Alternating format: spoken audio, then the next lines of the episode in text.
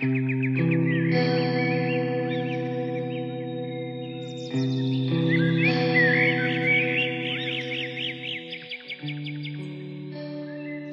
Snow Fort on Slatter's Hill, Chapter 7. The fort opened fire first a single ball from the dexterous bands of General Harris, taking General Ames in the very pit of his stomach.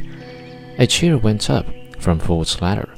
In an instant, the air was thick with flying missiles, in the midst of which we dimly described the storming parties sweeping up the hill, shoulder to shoulder. The shouts of the leaders and the snowballs bursting like shells about our ears made it very lively. Not more than a dozen of the enemy succeeded in reaching the crest of the hill. Five of these clambered upon the icy walls, where they were instantly grabbed by the legs and jerked into the fort. The rest retried confused and blinded by our well directed fire. When General Harris, with his right eye bound up, said, Soldiers, I am proud of you, my heart swelled in my bosom.